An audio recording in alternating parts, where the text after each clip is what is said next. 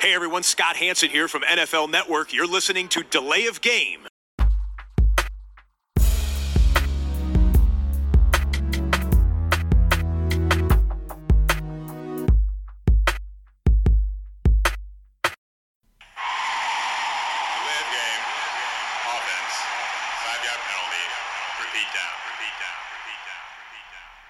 Es ist Dienstagabend. Hier meldet sich Delay of Game, der Football Podcast, Episode 131. Ähm, ja, es ist spät, aber wir sind immer noch motiviert. Das zeichnet uns aus.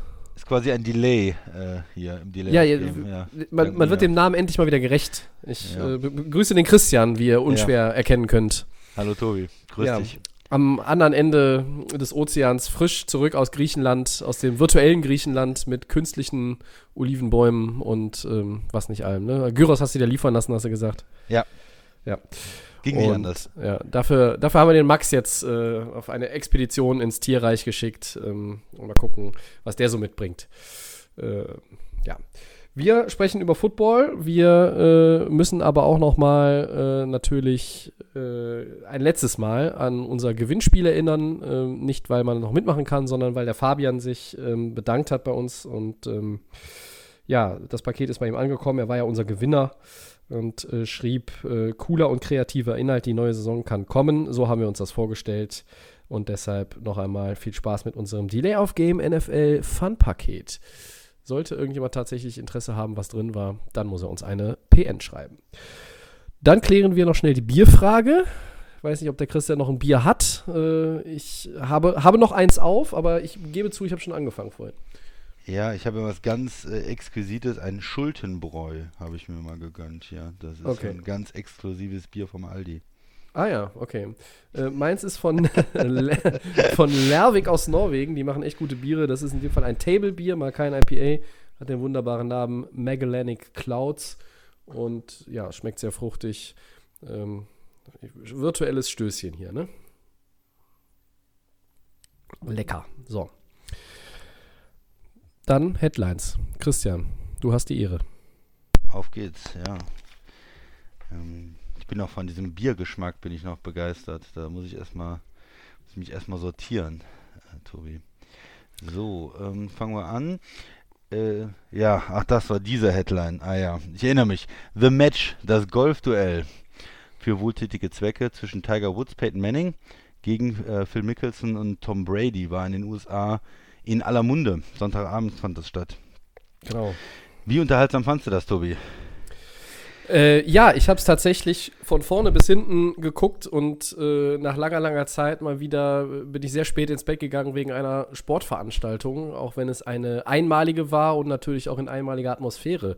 Ähm, man muss jetzt kein riesen Golf-Fan gewesen sein, um sich da ganz gut unterhalten gefühlt zu haben, weil natürlich einfach auch schon, also es hat ja im Vorfeld schon angefangen, so ein paar äh, Sticheleien, ähm, Manning gegen Brady, da hat man sich ja bei einer Zoom-Konferenz schon, glaube ich, mit Journalisten auch ein bisschen aufs Korn genommen und ja, so ging das eigentlich auch weiter. Es hat ein bisschen geregnet. Es war der, der Homecourse von Tiger Woods in Florida.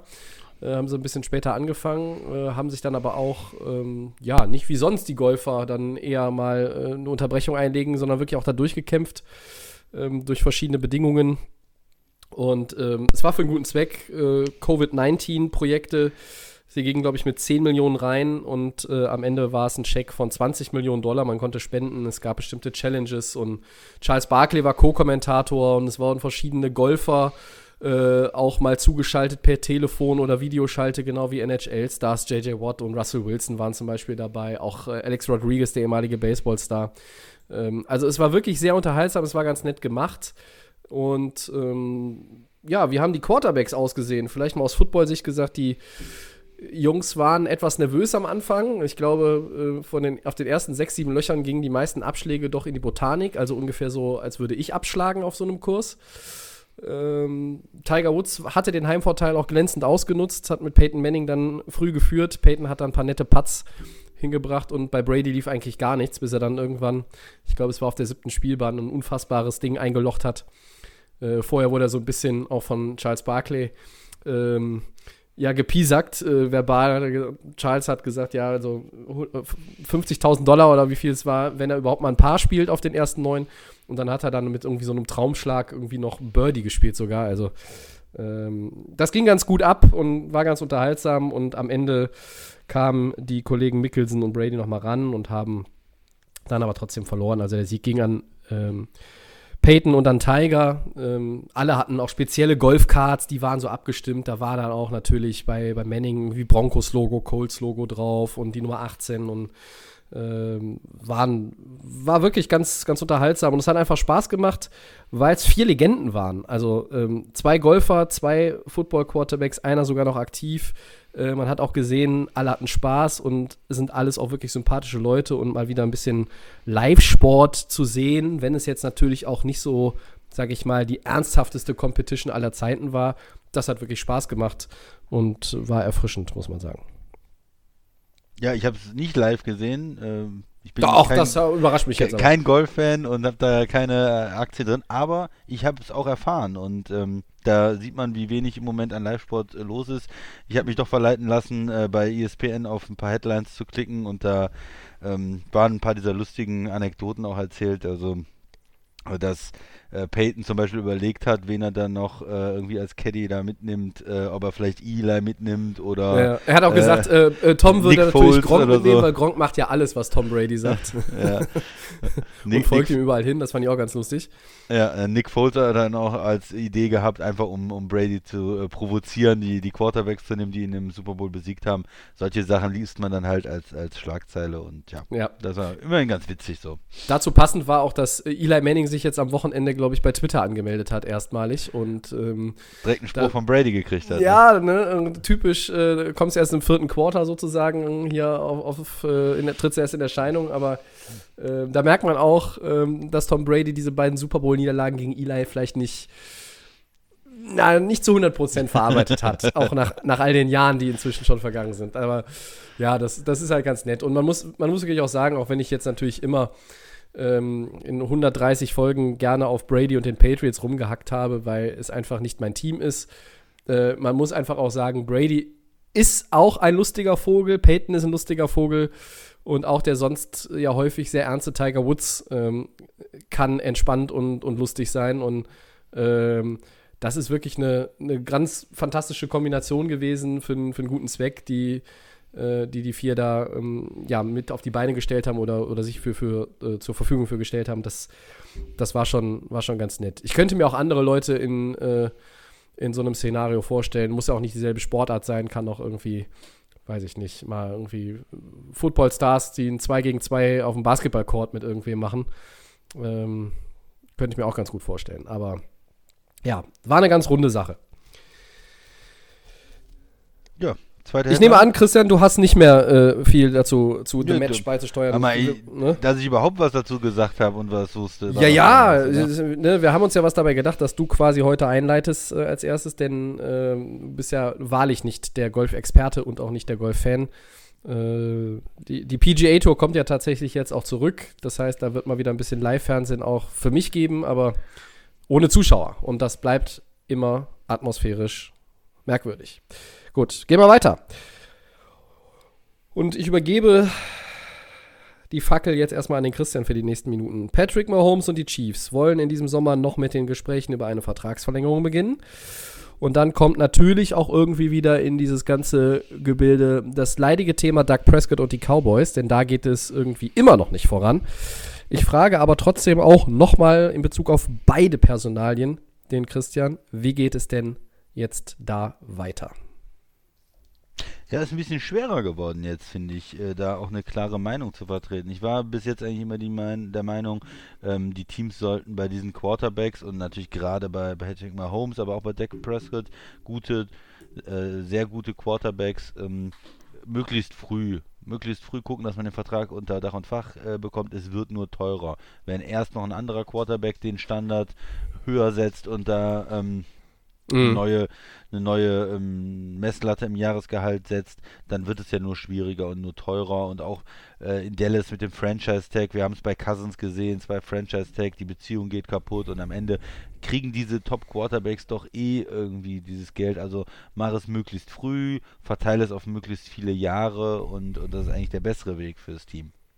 Aber was man jetzt liest, ist natürlich die Frage, wie entwickelt sich die Saison wie entwickelt sich die Situation in, ähm, in den USA und wie entwickelt sich dann äh, nächstes Jahr der Salary Cap, weil es, äh, mhm. der Salary Cap ist ja geknüpft an die Einnahmen der Liga.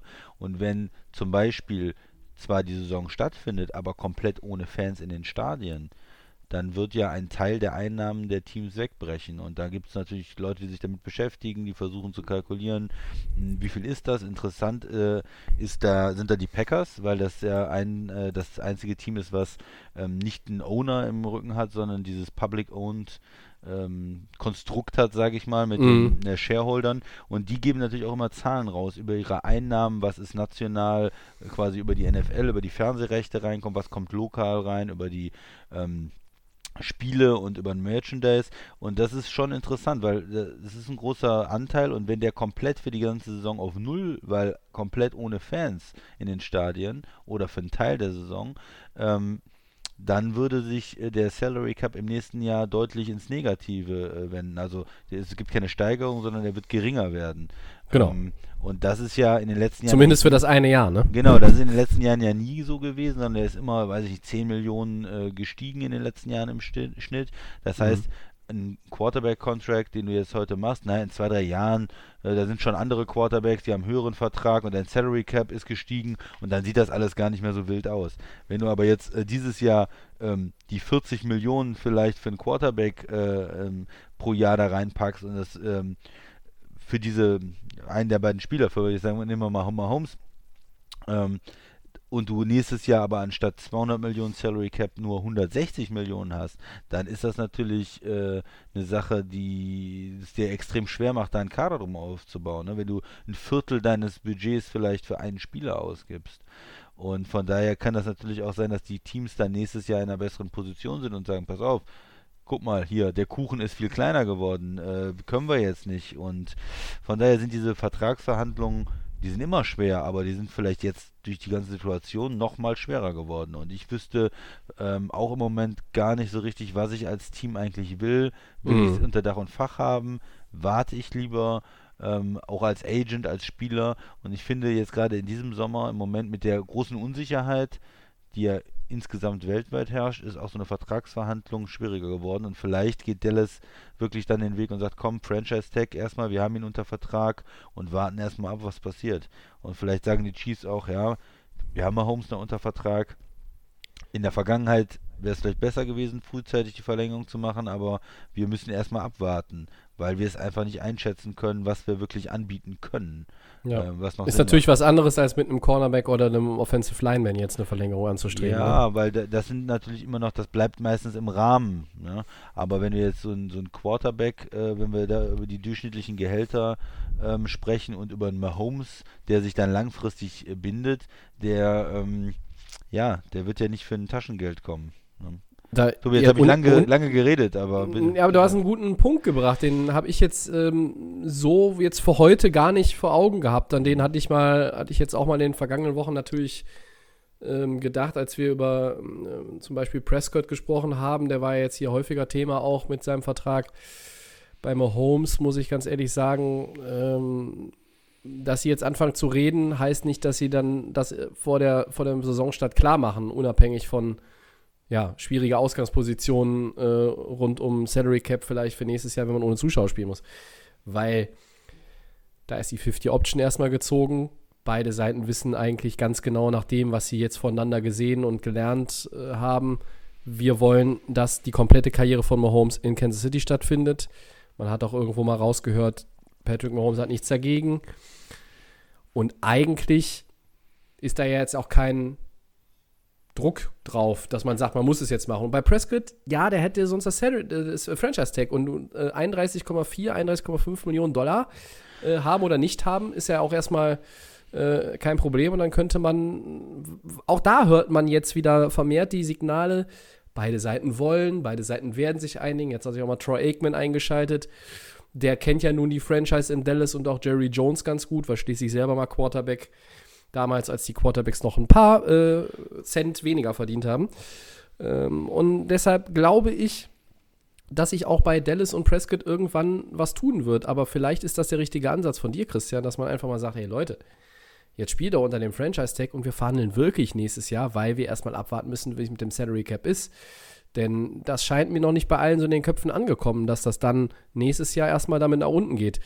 Wahrscheinlich geht es danach wieder jahrelang nach oben, äh, wenn, wenn nichts äh, Dramatisches dazwischen kommt. Aber diese Entwicklung hat ja auch keiner vor ein paar Monaten kommen sehen. Von daher muss man sich dann möglicherweise neuen Gegebenheiten anpassen. Ich habe jetzt nochmal gehört, Prescott will vier Jahre, um generell äh, einfach aufgrund des ja also allgemein steigenden Salary Caps dann später nochmal Fett abkassieren zu können. Ja, die Cowboys wollen einen längeren Zeitraum. Irgendwie war da ein großer Spread sogar. Also sieben Jahre, drei Jahre. Jetzt scheint so zu sein, Prescott sagt vier Jahre, Cowboys wollen fünf. Das heißt, da ist irgendwo die Annäherung. Ich glaube aber auch, dass die Garantiesumme noch ein Streitpunkt ist. Und bei Mahomes würde mich deine Meinung interessieren, Christian. Egal, was Prescott macht, Mahomes wird es doch pulverisieren. Er wird der bestbezahlte QB der Hist Historie werden. Und sein Deal dürfte doch jenseits der 200 Millionen Marke liegen, oder nicht? Ja, auf jeden Fall. Also es ist für mich mm, bei, bei ähm, Mahomes, der hat äh, alles, was man braucht, um, um einen absolut riesigen Vertrag zu unterschreiben. Er hat äh, den League-MVP, er hat den Super Bowl schon in diesem ja. jungen Alter. Ähm, er äh, ist es auch nicht so, naja, die sind mit einer dominanten Defense, ähm, haben sie den Super Bowl gewonnen. Er hat es er hat es ja für die äh, gerissen und äh, mhm. er ist die, die Seele da von der Mannschaft. Von daher ähm, muss das eigentlich ein Vertrag sein, der in verschiedenen Sachen alle anderen Quarterbacks irgendwo in den Schatten stellt, weil im Moment ist ja. der höchstbezahlte Spieler durchschnittlich und auch mit der, ähm, finde ich, insgesamt besten Struktur, was Cash Payout in den ersten Jahren angeht, ähm, Russell Wilson äh, mhm. auf jeden Fall. Er hat eigentlich den stärksten Vertrag im Moment, weil er natürlich auch ein absoluter Top-Quarterback ist. Aber er ist natürlich auch schon älter und äh, weiter entfernt vom Super Bowl gewinnen und auch nie so die Nummern, also diese, diese wahnsinnigen Passzahlen gehabt, diese Touchdowns gehabt, äh, die Mahomes hat. Er hat ja insgesamt viel bessere Zahlen auch noch als, ja. als Russell. Aber Russell, Russell hat auch schon einen Ring, ne? Er hat auch schon einen Ring, ja, aber da war natürlich auch immer so die, äh, der Hintergrund, da war er mit einer extrem starken Defense unterwegs. Das stimmt. Ne? Ja, er hat klar. noch nicht jetzt, sagen wir mal, den, ähm, den äh, Super Bowl gewonnen mit einem Team, was sich eher über die Offense definiert. Ne? Also okay, äh, ja, Ich, ich, Russell Wilson, absoluter super Quarterback. Ich will nicht zu viel äh, sagen, sonst denkt man hinterher, ich würde ihn irgendwie schlecht machen. Aber für mich ist Patrick Mahomes, wenn er jetzt einen neuen Vertrag unterschreibt, muss er von den Zahlen deutlich über Russell Wilson liegen. Und wir für mich sprechen wir da über diese 40 Millionen im Schnitt, 38 Millionen vielleicht im Schnitt mit einem sehr guten ähm, ähm, mit einer hohen Garantiesumme? Mit einer sehr hohen Garantiesumme, guten Struktur, ja. Und dass man dann insgesamt, wenn man jetzt für fünf Jahre 40 Millionen, wenn man mit diesen 200 Millionen oder wie auch immer es dann am Ende strukturiert ist, der Vertrag. Ähm, genau, das wäre auch so meine, meine Überlegung ja. gewesen. Fünf Jahre 200 Millionen, das sind 40 durchschnittlich, ne? Genau, man das ist ja wohl die, Das ist ja wohl die Marke, über die wir hier reden, ne? Ja, aber sowas reden wir. Es ist, ist natürlich die Frage, wie man es dann genau ähm, strukturiert, worauf ähm, es wird irgendwo so ein Blockbuster sein. Entweder es wird das durchschnittliche Gehalt von 40 Millionen sein, vielleicht aber auch ein mhm. kürzerer äh, Vertrag. Viele Quarterbacks haben jetzt gesagt, sie möchten lieber kürzer unterschreiben, um dann schneller wieder einen neuen Vertrag zu machen, wo äh, der Salary Cap wieder gestiegen ist. Vielleicht, also könnte man sich auch was vorstellen wie äh, vier Jahre 160 oder irgendwas, aber Vielleicht schaffen es auch die Chiefs, ihn langfristig zu binden oder er möchte mehr Sicherheit, weil er sagt, okay, ich weiß nicht, wie sich das jetzt alles entwickelt. Also schwierig, äh, da eine genaue Vorhersage im Moment zu machen. Aber für mich muss es ein Vertrag sein, 40 Millionen, 200 Millionen insgesamt oder sowas oder halt äh, sehr viel garantiert. Ne? Man kann auch mhm. sich sowas überlegen wie äh, 120 Millionen äh, garantiert äh, oder sowas. Ja, aber man könnte doch theoretisch jetzt auch bei beiden hingehen, also Mahomes und Prescott, wenn man jetzt, äh, wenn man jetzt weiterhin, wenn die Teams verfolgen sollten, das noch irgendwie dieses Jahr dingfest zu machen. Bei Mahomes kann man das keine Ahnung, Preseason machen, weiß der Kuckuck. Bei Prescott ist diese Deadline 15.07., sonst muss es mit dem Franchise-Tag erstmal gehen, das ist ja klar. Aber könnte ich denn theoretisch auch einfach jetzt den äh, Spielern sagen, ähm, pass mal auf, wir erwarten ja schon, dass wir weniger Salary Cap haben im nächsten Jahr, für dieses eine Jahr, dass wir quasi mhm. im ersten Jahr etwas weniger Geld packen und dann quasi mehr den, den, den Average ähm, nach hinten größer werden lassen und vielleicht auch die Garantiesumme nach hinten größer werden lassen, um da diesen Spielraum nicht zu sehr einzuschränken? Ja, das, das kann man natürlich immer machen. Man kann ja auch hinterher wieder einen Vertrag ähm, nochmal ändern. Ne? Man kann ja auch äh, Geld, was man eigentlich. Man kann ja noch gefühlt jedes Jahr ändern, so wie du Reese, ne? Genau, man kann ja dann nochmal sagen, okay, wir machen wieder einen Signing-Bonus, wir verschieben das Geld. Mhm. Ähm, das geht, da, da, kann man eine Menge machen an äh, Gymnastik, um da unter den Cap zu kommen. Und es ist, es kann auch sein, wenn diese Änderung zu krass wäre, wenn wirklich die, ein ähm, Großteil der Saison ohne Fans gespielt wird, wenn vielleicht auch Local äh, lokale Sponsoren äh, ausfallen, also ähm, Firmen, die, Teams mhm. äh, unterstützen, ja. die sagen, haben wir im Moment nicht das Geld für oder wenn keine Fans im Stadion sind, dann brauche ich auch meine Werbung da nicht zu schalten oder was auch immer, ist auch extrem komplex, wie sind dann die Verträge ähm, gestaltet, wie viel Geld kriegt die NFL eventuell dann trotzdem oder ist das irgendwo auch dran gekoppelt, dass mit Zuschauern gespielt wird? Oder ist es nur dran gekoppelt, dass überhaupt gespielt wird?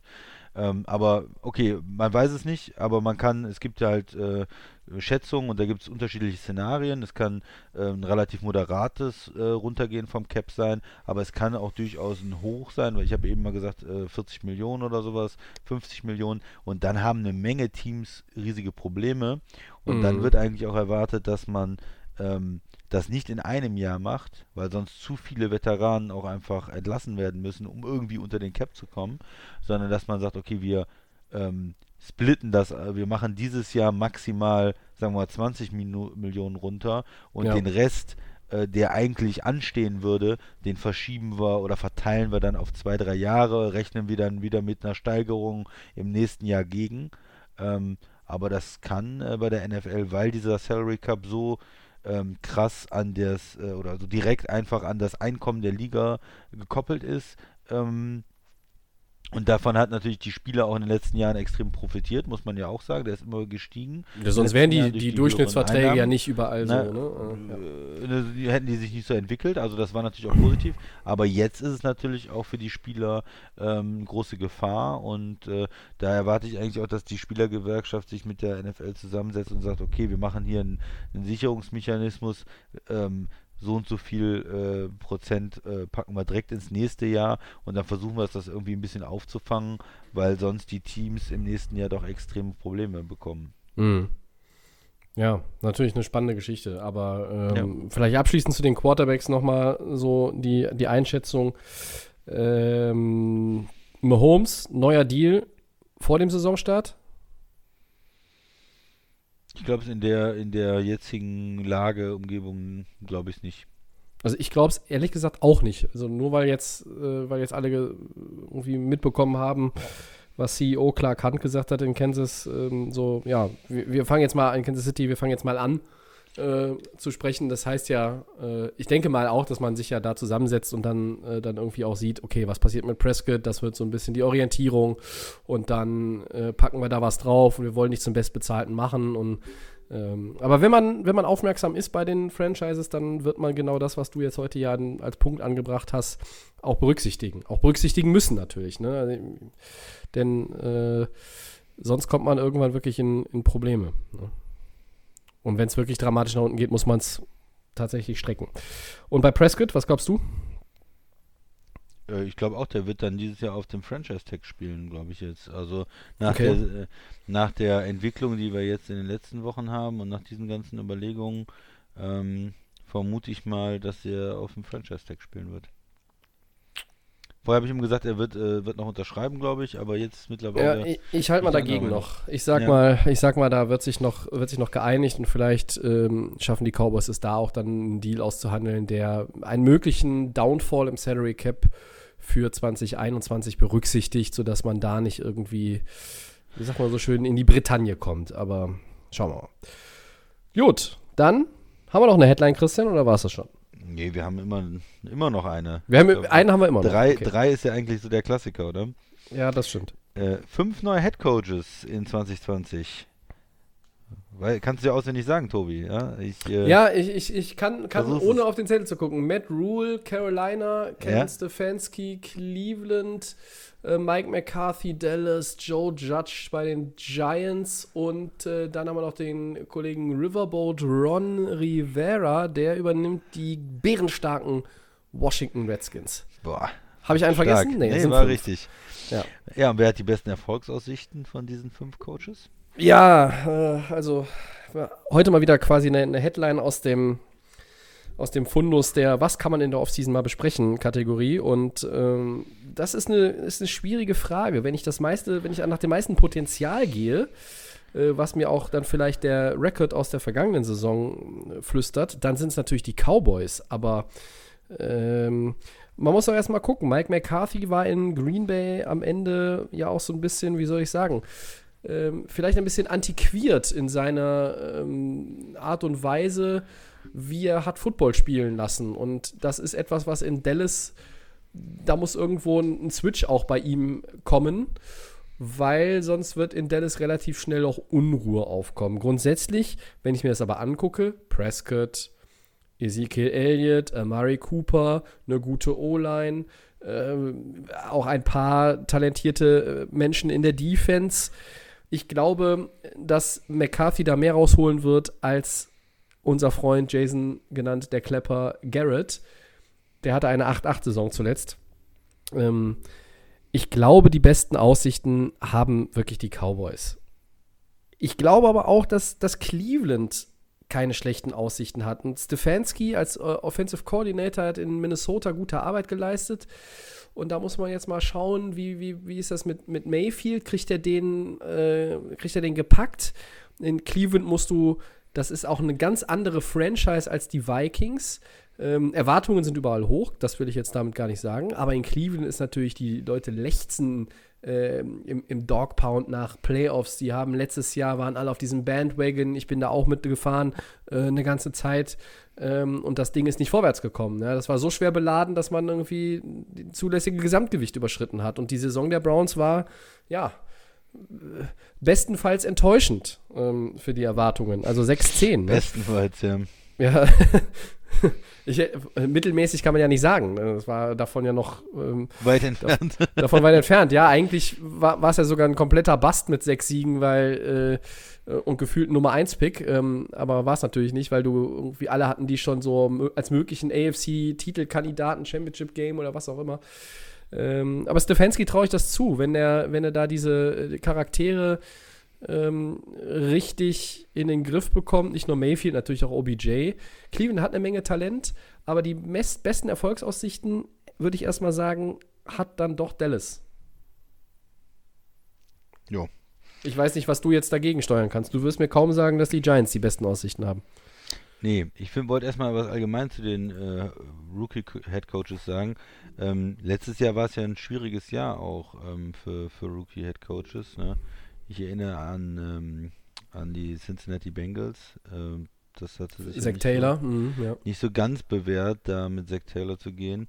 Ähm, äh, oder vielleicht hat es sich auch gelohnt, weil man dann hinterher den schlechtesten Rekord hatte und den Over ein äh, nochmal Cliff, One Cliff Kingsbury Pick. hat, ja, Cliff Kingsbury hat bei den Cardinals jetzt auch noch nicht die Bäume ausgerissen, ne? Ja, äh, ich meine, da war eine Entwicklung zu sehen, aber Mhm. der, der Rekord war sicherlich noch nicht gut. Ähm, von daher ist das nicht immer nicht immer so einfach, weil die, die Team, die Coaches, die entlassen werden, sind ja meistens auch bei Teams, wo es nicht so läuft und wo Probleme da sind.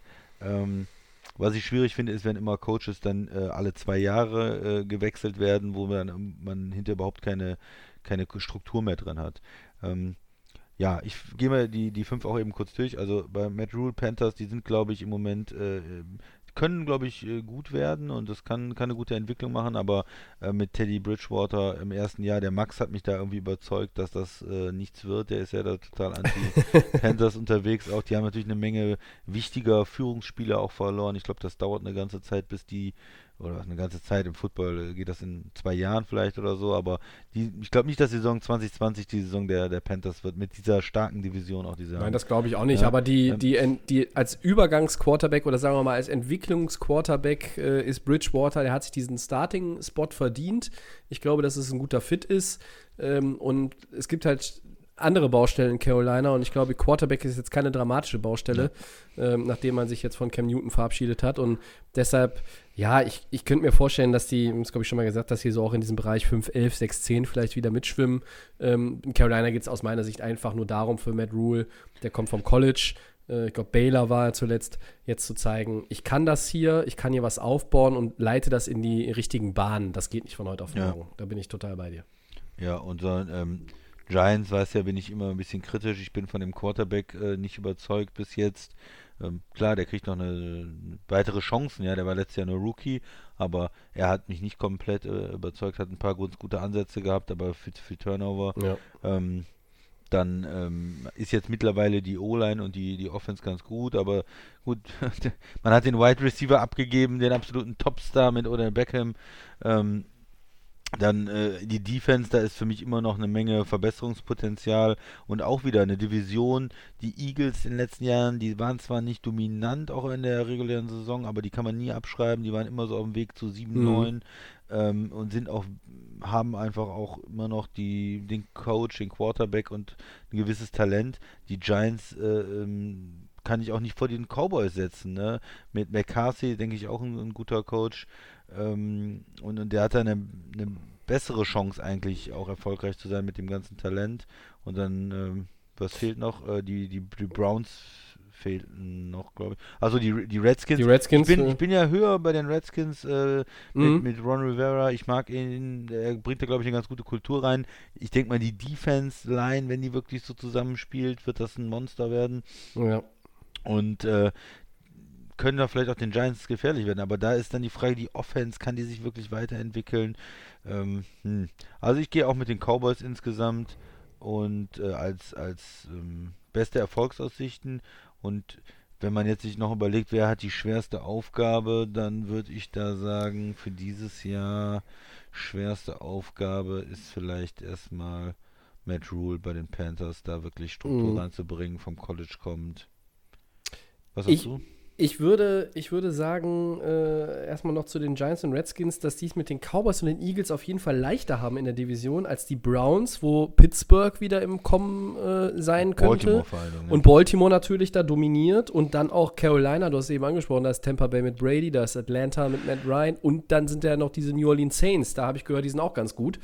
Ähm, also von daher ist natürlich die Ausgangsposition vielleicht mit Blick auf die Divisionsrivalen für die Giants und Redskins etwas besser. Aber ähm, auch, ja, die haben es schon schwer. Die Giants haben das Problem in der Defense. Ich glaube, die Redskins tatsächlich, wie du schon sagtest, auch in der Offense.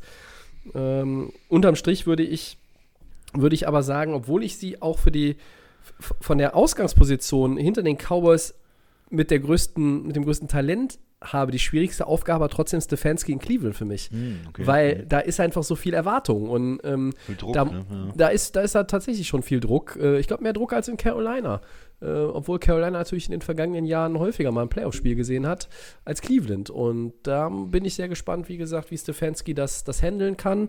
Kann er in seiner ersten Head-Coaching-Position dann auch da ähm, ja, die Ordnung, die Ordnung schaffen. Die Ordnung fehlt in Cleveland und das ist, ähm, ja, manchmal sage ich ja so, zu bestimmten Teams ist es so ein bisschen wie so ein, so ein, so ein Zirkus. Du musst da so ein Dompteur sein und musst das da alles irgendwie in den Griff kriegen in der Manege.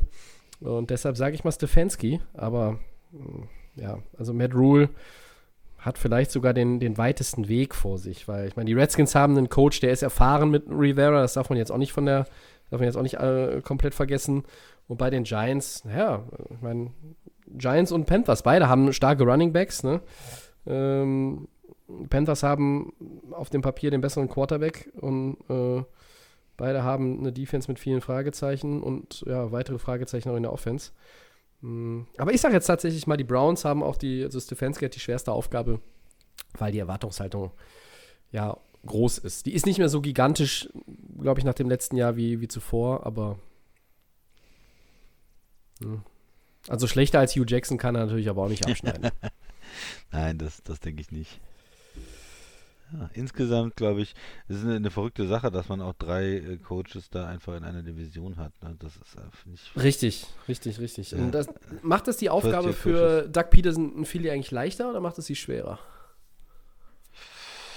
Ah, ich glaube, für so einen Coach ähm, macht es erstmal schwerer, weil du natürlich ähm, dich neu einstellen musst. Du spielst mhm. zweimal gegen die ganzen Teams und die haben eine neue ähm, Struktur, vielleicht auch irgendwo neues Playcalling zum Teil und das, da macht es praktisch das für ihn, glaube ich, schon mehr Arbeit und, und schwerer, als wenn er weiß, okay, ähm, der oder der, der ja, hat das. Da System kommt wieder Jason Garrett. Jason Garrett, ja, da weiß ich schon, was los ist.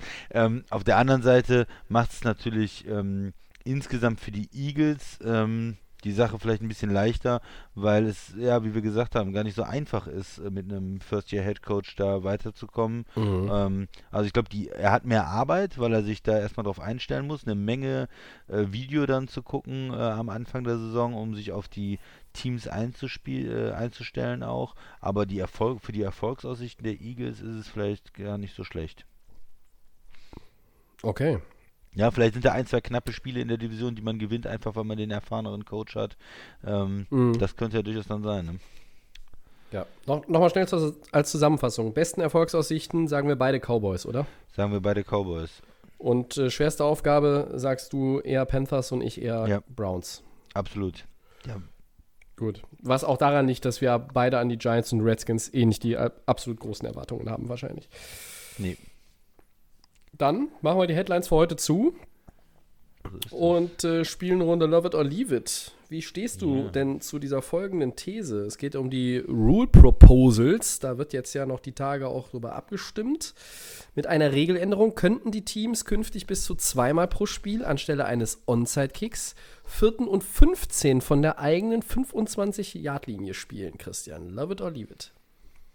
Love it. Ähm, ich finde es gut die, die, diese, die Onside-Kicks sind ja leider durch die Regeländerungen mehr oder weniger ähm, nicht mehr möglich gewesen oder die Wahrscheinlichkeit, einen erfolgreich ähm, durchzuführen, ist ja extrem gering und da muss man, aber man mhm. will ja diese Spannung am Ende erhalten. Man will ja diese kleine Möglichkeit am Ende haben, dass ein Team doch nochmal ähm, diesen Onside-Kick macht und auch mal wieder ins Spiel zurückkommt und dass es dann auch irgendwie gewinnt. Ne? Ich sag mal, für die Seahawks-Fans, ja, NFC Championship Game gegen Green Bay, da irgendwie zurückzukommen. Und ähm, im Moment ist das quasi nicht möglich, weil Onside-Kicks so extrem schwierig sind, jetzt äh, durchzuführen. Äh, aber da geht es ja um die Sicherheit der Spieler. Das heißt, da will man mhm. natürlich auch nicht von wieder weg. Und mit diesem vierten und 15 von der eigenen 25-Yard-Linie, äh, warum nicht?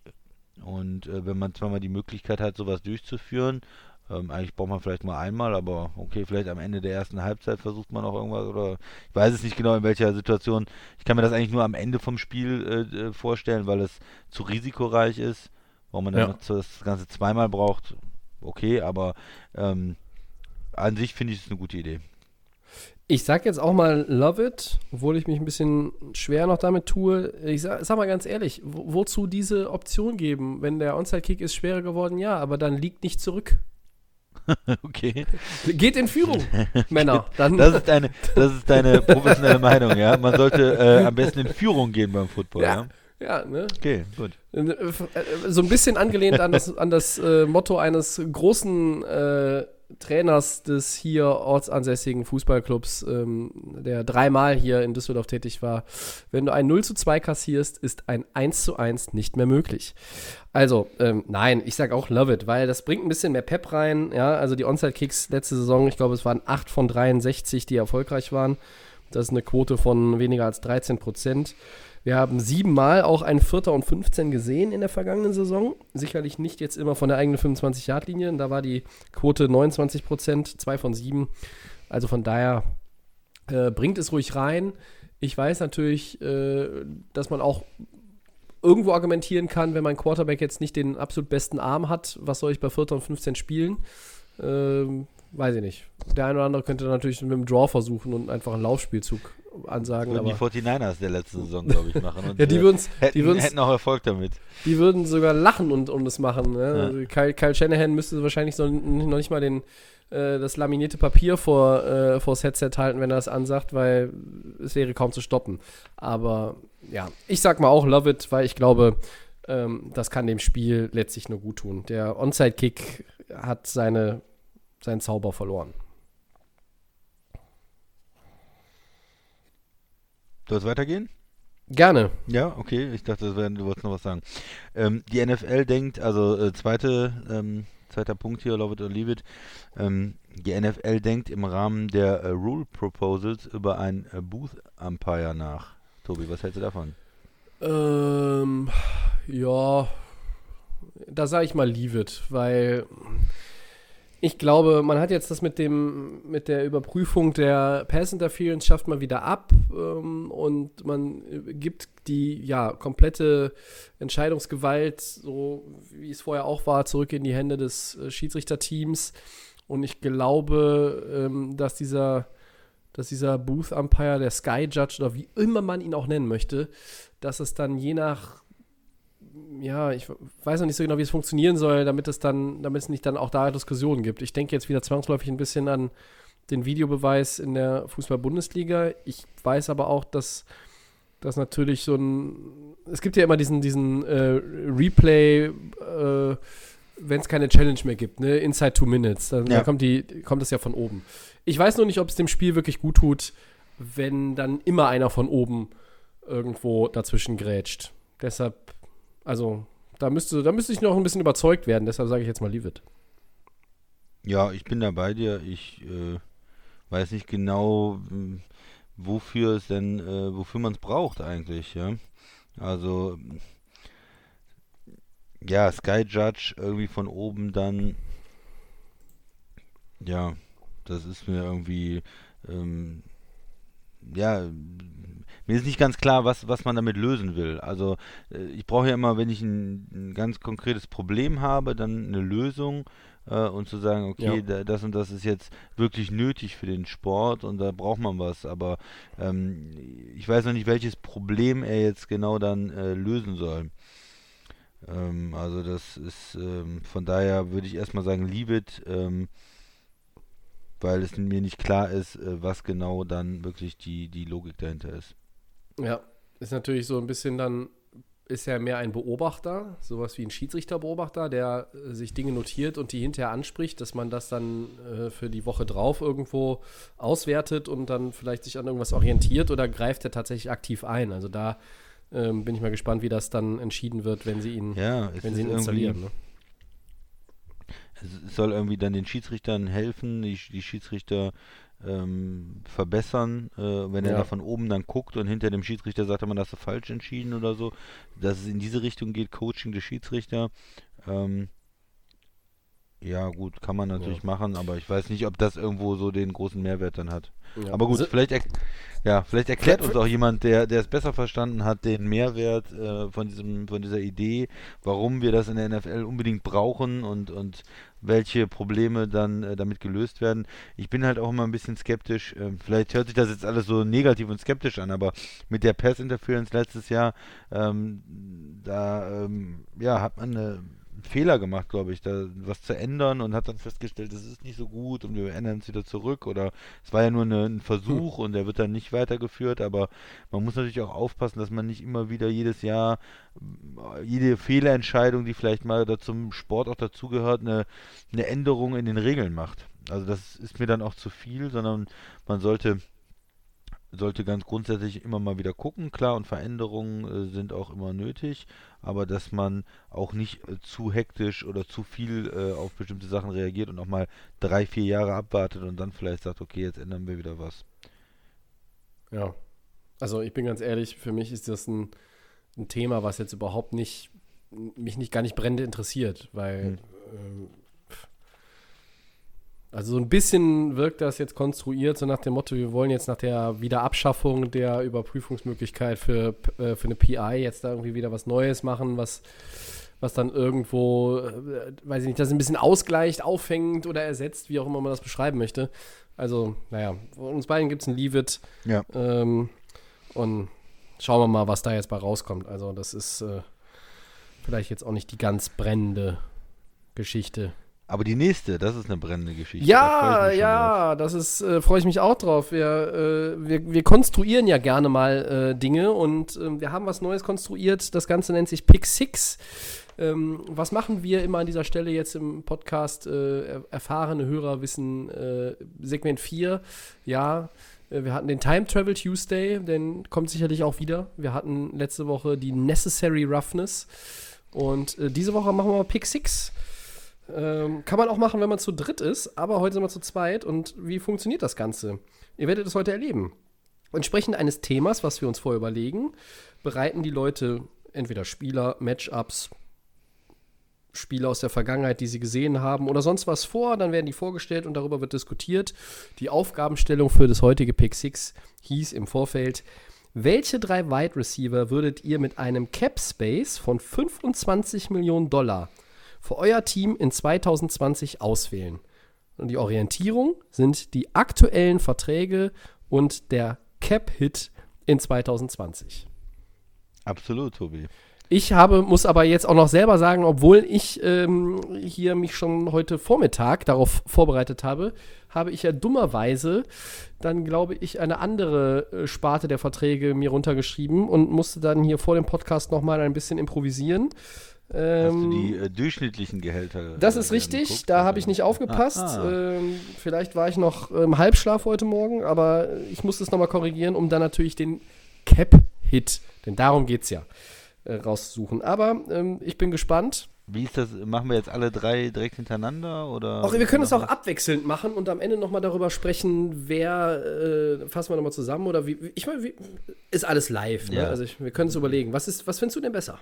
Ich weiß es nicht. Ja, ich meine, aber vielleicht einverstanden. ja, man braucht vielleicht auch alle drei zusammen, um dann direkt äh, über die insgesamt, dass man unter den 25 Millionen äh, Ja. bleibt, dass man das. Da gebe ich dir recht. ja, ich, ich pass auf, ich fange mal an. Ich, äh, Ich bin mal sehr gespannt. Ich muss meinen Kugelschreiber nehmen. Ja. meine äh, drei äh, vor. Mhm. Ähm, und äh, den ersten Spieler, den ich gefunden habe, wo ich gesagt habe, der muss unbedingt rein, ist äh, Michael Thomas. Der hat äh, ein Cap-Hit von 7 Millionen. Entschuldigung mal, den sack ich doch mal eben Von ein. wie viel? Von wie viel? Von den 25. 7 Millionen hat 7 er, Millionen äh, glatt. Ja, Ja, ja, das stimmt. Ja. das ist äh, genau richtig äh, für, für mein Team. Das ist, ja, man kann immer darüber streiten, der beste äh, Receiver der Liga, aber äh, sicherlich in den letzten zwei Jahren ganz oben mit dabei. Ähm, ein absoluter Hm. Top-Receiver. und wenn man den für 7 Millionen äh, bekommt, dann bin ich da ja. mehr als glücklich und das ist äh, meine erste Wahl. Soll ich, soll ich direkt mal weitermachen? Ja, du hattest jetzt eben, ich hatte einen, einen Tonaussetzer. Ich weiß nicht, so. wie es dann für die Hörer im Okay. Podcast ist. Also du hast ja gesagt, 7 Millionen, das ist äh, einer der besten Receiver und den, den, nur den Satz danach, den habe ich irgendwie nicht gehört. Genau, in den, in den letzten zwei Jahren einer der besten, vielleicht der beste Receiver, da kann man Ja. nicht drüber streiten. Ja, Und für genau. 7 Millionen ähm, glatt äh, nehme ich den auf jeden Fall mit. Ähm, das ist äh, keine Frage. Er hat ja einen neuen Vertrag unterschrieben. Der Cap-Hit wird auch hochgehen in den nächsten Jahren. Aber die Saints, die äh, haben das so strukturiert, dass er dieses Jahr nur 7 Millionen gegen den, Zap, äh, gegen den Cap äh, kostet. Und dann Mhm. nehme ich den auf jeden Fall gerne mit. Ja. Und äh, ja, dazu äh, leiste ich mir jetzt noch einen äh, etwas äh, teureren Receiver.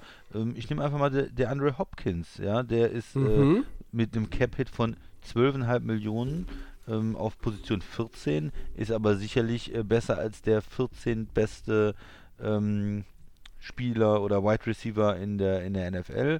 Er ist auch, äh, wird auch immer genannt als einer der besten, ist jetzt getradet worden dieses Jahr. Ähm, Bonus äh, ist alles bei den, bei den äh, Texans geblieben und äh, gegen den Cap nur 12,5 Millionen. Dann habe ich 19,5 Millionen und habe äh, vielleicht die beiden besten Receiver äh, der, der Liga im Moment. Ähm, man kann da auch ein paar andere Namen ins Spiel bringen, vielleicht Julio Jones oder so, aber zwei richtig gute Leute. Und als drittes, dann äh, habe ich jetzt nicht mehr so viel über, noch so 5,5 Millionen, aber ich kann da ganz einfach einen günstigen Spieler nehmen. Äh, Juju äh, Smith-Schuster, der Sehr Wide gut. Receiver von den ähm, Steelers. Ja, der ist äh, auch richtig, richtig gut. Vielleicht ist er als ähm, absoluter Nummer 1 Top-Receiver Ähm, ohne Antonio Brown ein bisschen überfordert. Letztes Jahr war nicht ganz so gut wie davor, aber wenn er bei mir der dritte Receiver ist hinter Michael Thomas und der Andre Hopkins, mache ich mir überhaupt gar keine Sorgen. Äh, Kann man mit 1,3 Millionen gegen ja. den Cap ja. ähm, ist, ist easy und äh, damit bin ich dann ähm, knapp über 20 Millionen sogar noch, habe noch 4,5 Millionen, da kann ich mir noch ja. einen, einen Inside-Linebacker holen. 20,84, wenn ich das richtig sehe.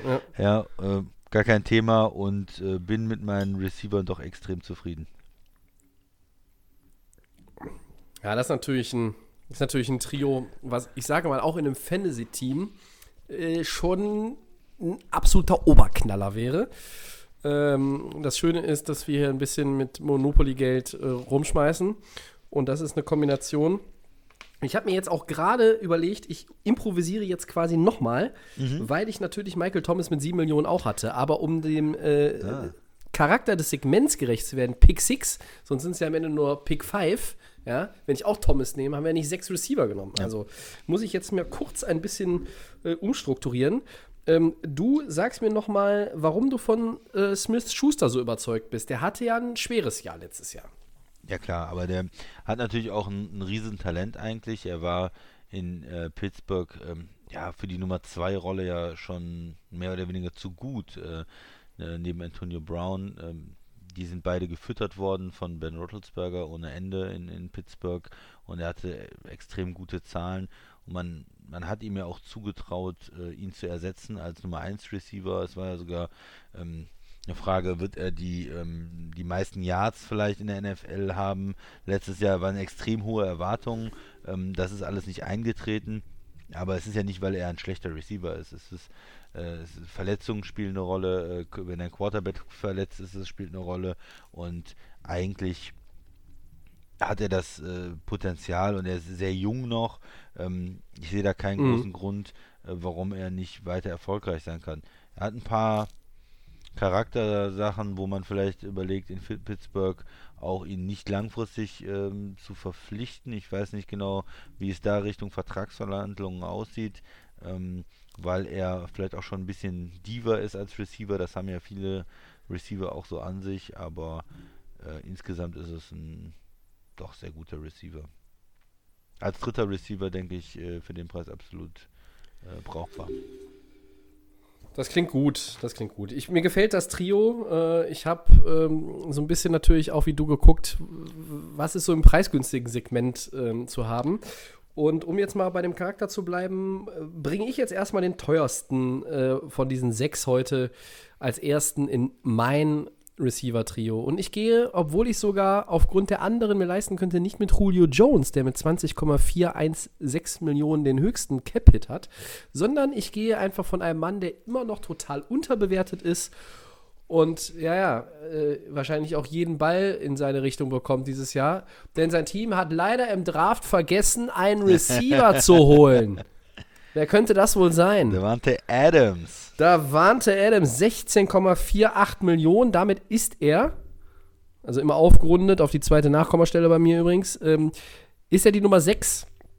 Ja. Und vor ihm sind ja Watkins, Tyreek Hill, AJ Green, Mike Evans und Julio Jones. Und äh, jetzt könnte man sagen, Tobi, was machst du denn? Du hast jetzt ja nur noch 8,5 Millionen übrig. Das ist gar kein Problem. Mein Trio kostet nur 21,2 in der Summe, obwohl Davante Adams fast 16,5 Millionen kostet. Denn ich packe dazu für 2,34 Millionen Chris Godwin von den Tampa Bay Buccaneers. Ja. Der hatte letztes Jahr eine Monstersaison. Und natürlich, wie bei allen anderen, muss es bestätigen, aber ich halte diesen äh, Receiver für einen wirklich aufstrebenden, der auch dann irgendwann mal in diese 15 Millionen plus Kategorie aufsteigen wird, wenn es um einen neuen Vertrag geht. Und dann muss ich natürlich mit einem meiner Heroes ja. auch von den Rams Cooper gehen, Cup. Cooper Cup. Der kostet auch nur 2,38 ja. Millionen. Ich wäre sogar mit dem billigen Trio von Chris Godwin, Cooper Cup und AJ Brown zufrieden. Dann hätte ich nur äh, 6 Millionen ausgegeben. Ich bin noch ein großer AJ Brown-Fan, Tennessee. Aber ich sag jetzt einfach mal hier Devante Adams, Chris Godwin, Cooper Cup und der Christian Michael Thomas, der Andre Hopkins und Juju Smith Schuster. Ja. so, was sagst du zu meinem Trio denn?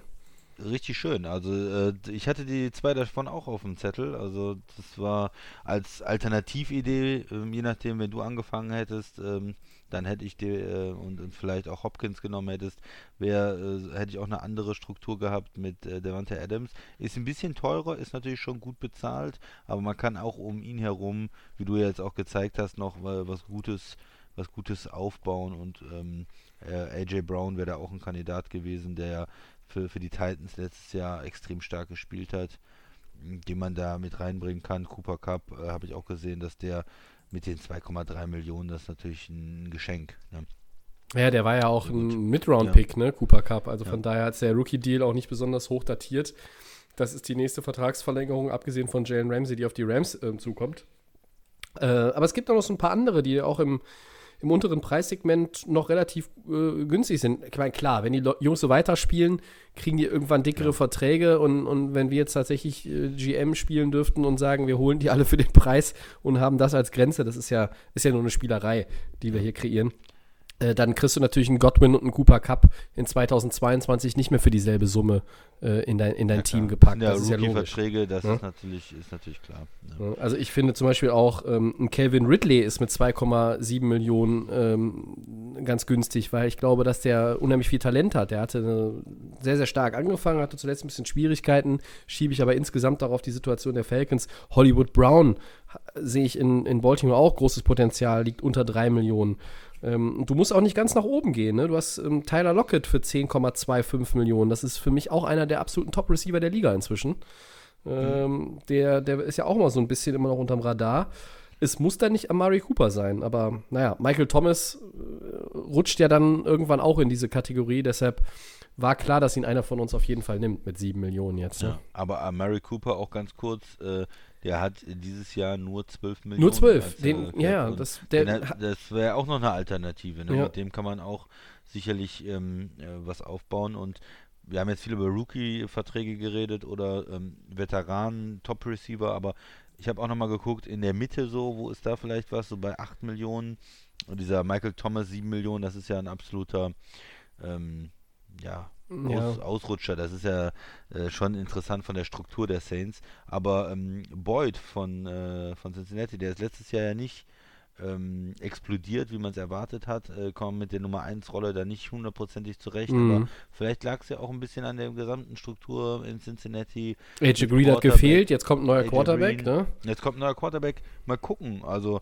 äh, ich kann mir auch gut vorstellen, dass er eine starke Saison wieder spielt. Äh, 8 Millionen kostet er, das ist so ein Mittelklasse-Receiver, so Nummer 2 Receiver vielleicht eher, oder sehr guter Nummer 2 Receiver, der, ähm, den man auch in so einer ähm, ja, Reihe, wenn man drei Receiver insgesamt holt, äh, vom Preis-Leistungs-Verhältnis durchaus interessant sein kann.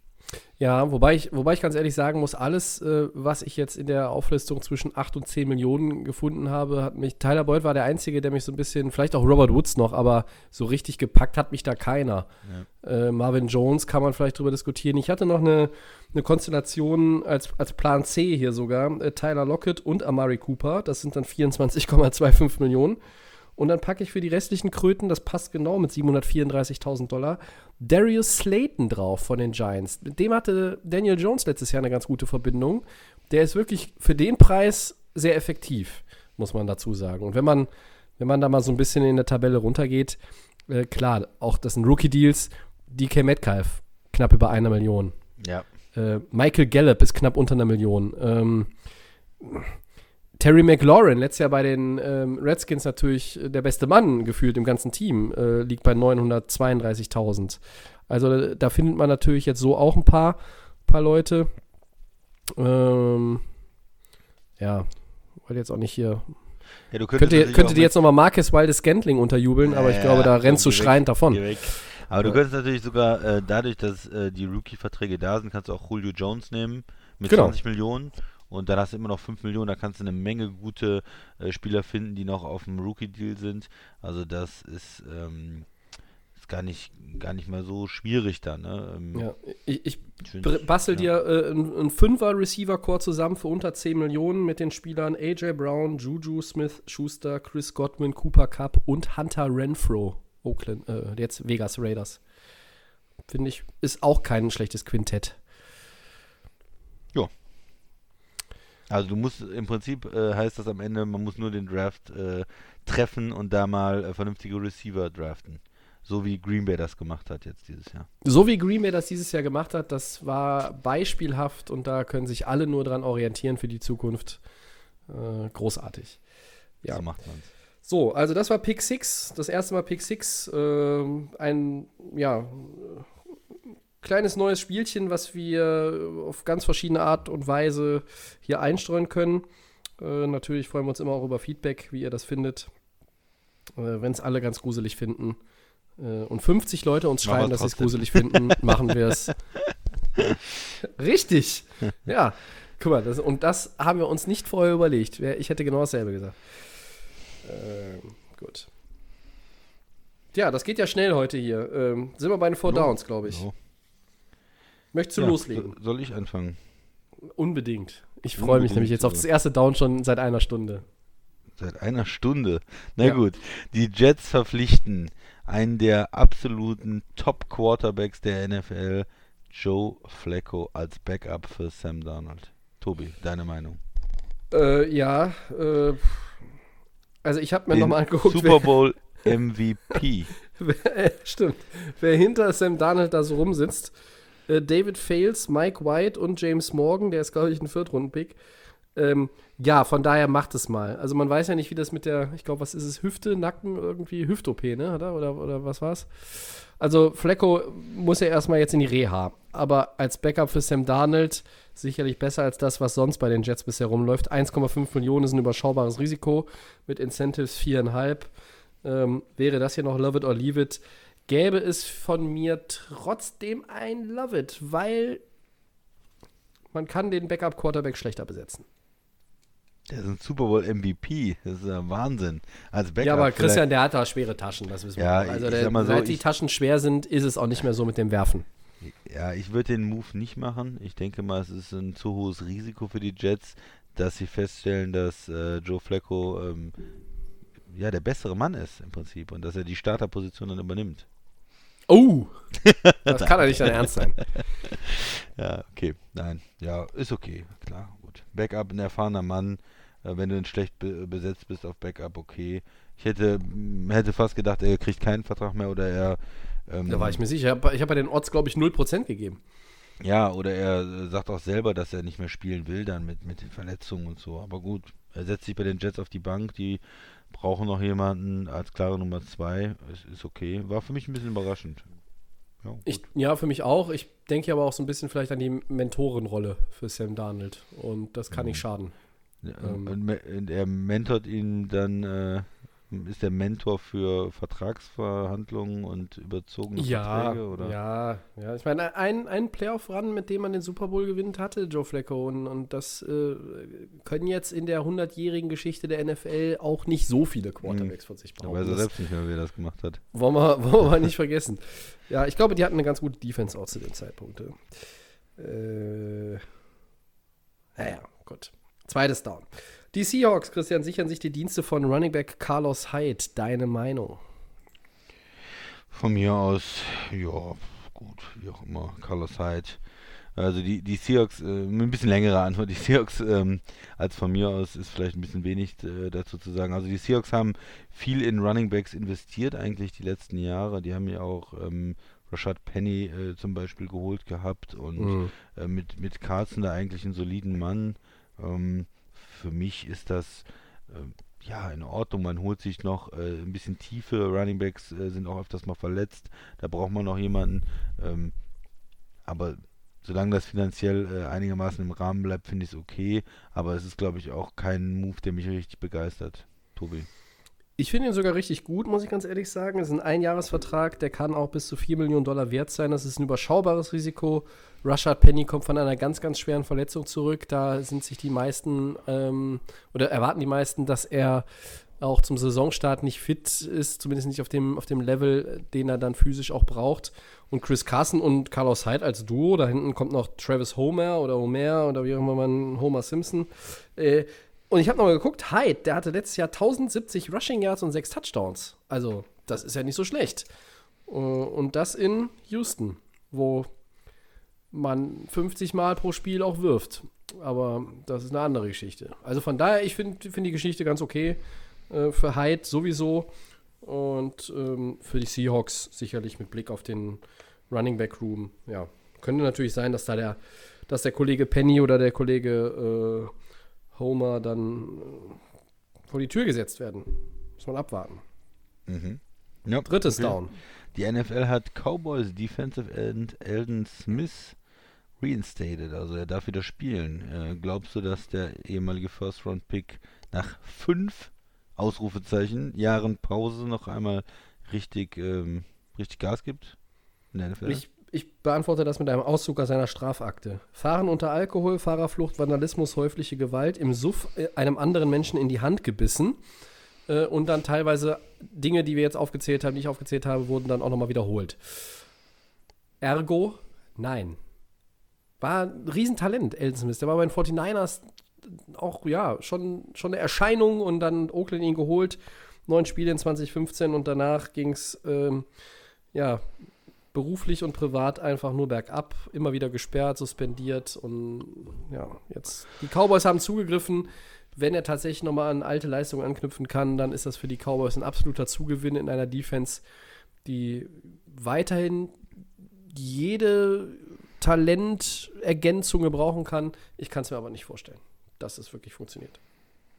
Ja, ne, es ist irgendwo schwer zu sehen, dass, ähm, dass jemand auch nach so langer Zeit weg vom Profi-Football dann nochmal eine richtig starke Leistung bringt. Ich kann es mir nicht, nicht wirklich vorstellen. Ähm, aber okay, gib, gib ihm mal eine Chance, mal gucken, was er daraus macht und äh, was dann passiert. Aber, Aber- Christian, es sind fünf Jahre. Ich meine, wir sagen jetzt ja schon seit einem Jahr, wenn Des Bryant nochmal einen Vertrag irgendwo bekommen komm, würde, der Des war zu lange raus. Fängst wieder Äh, mit Des Bryant an. Wenn Antonio Brown nochmal irgendwann spielen dürfte und wollte, wäre er, glaube ich, auch dann schon zu lange raus. Also nach fünf Jahren ist dann schon extrem, oder? Ja, ja, auf jeden Fall, aber was soll man sagen? Sag niemals nie.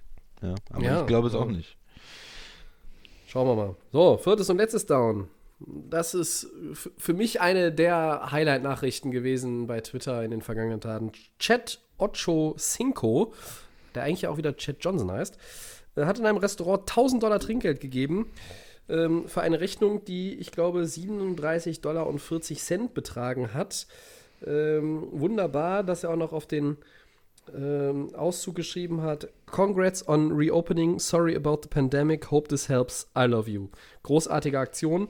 Ähm, Chat Ocho Cinco, Christian, an welche verrückten Momente des ehemaligen Wide Receivers der Bengals und dann auch nochmal, glaube ich, Patriots erinnerst du dich sonst noch?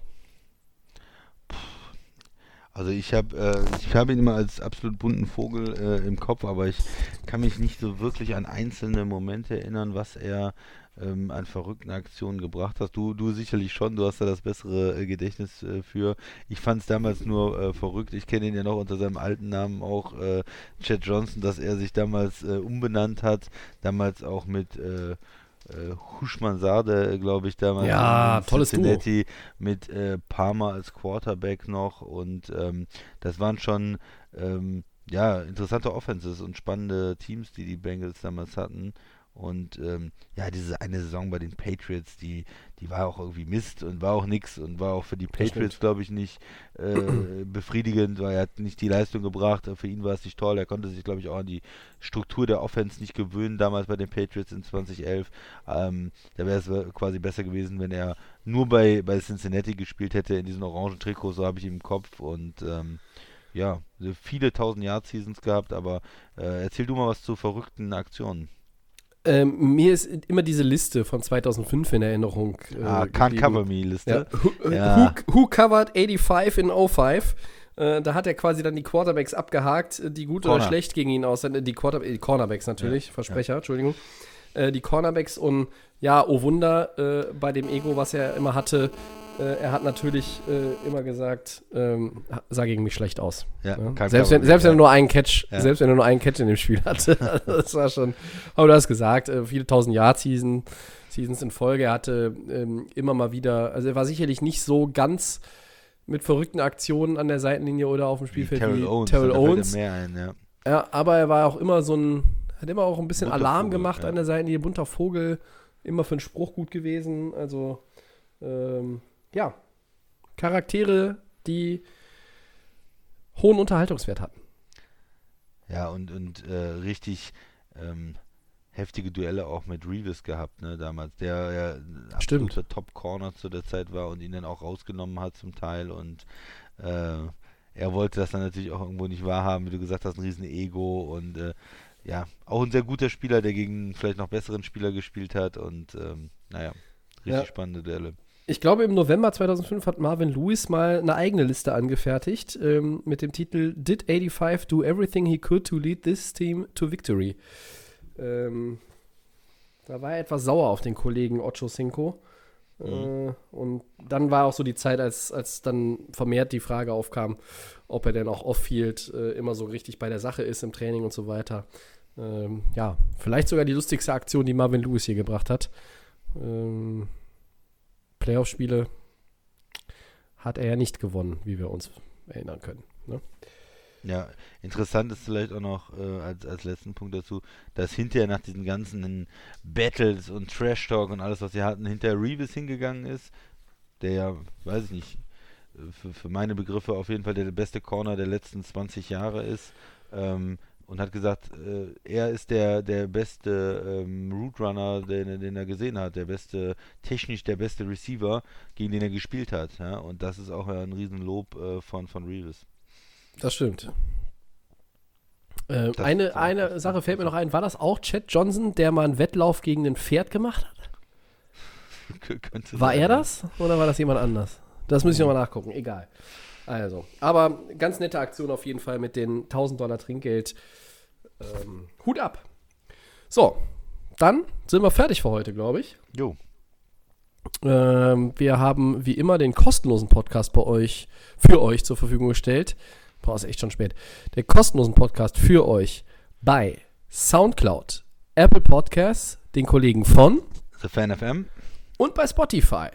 Und dann könnt ihr mit uns in Kontakt treten, at Delay of Game NFL bei Facebook und bei Twitter. Und nach ganz, ganz vielen, vielen Jahren und Episoden, Christian, ist unser Podcast jetzt auch vertreten bei, weißt du's? Nee. Instagram. Nein. Bei Ja, wir sind jetzt auch bei Instagram. bei Insta. Bei, bei Insta. Man sagt, Ja. die coolen Kids sagen nur Insta, das Ja, stimmt. klar. Ja, aus dem Alter sind wir heraus. Ne? Deshalb, deshalb nutzen wir noch Facebook. Also ich zumindest, du nicht. Ähm, gut, haben wir irgendwas vergessen? Nein, doch. Ich bedanke mich beim Christian fürs Mitmachen. Ähm, Gerne, Tobi. Wir bedanken uns bei euch für euer Interesse. Darf ich noch mal eine, äh, zum Schluss noch mal eine Frage stellen? Ja, sicher. Wa- Was machen wir da bei Instagram? Äh, ich dachte, da geht es nur um Bilder irgendwo hochzuladen.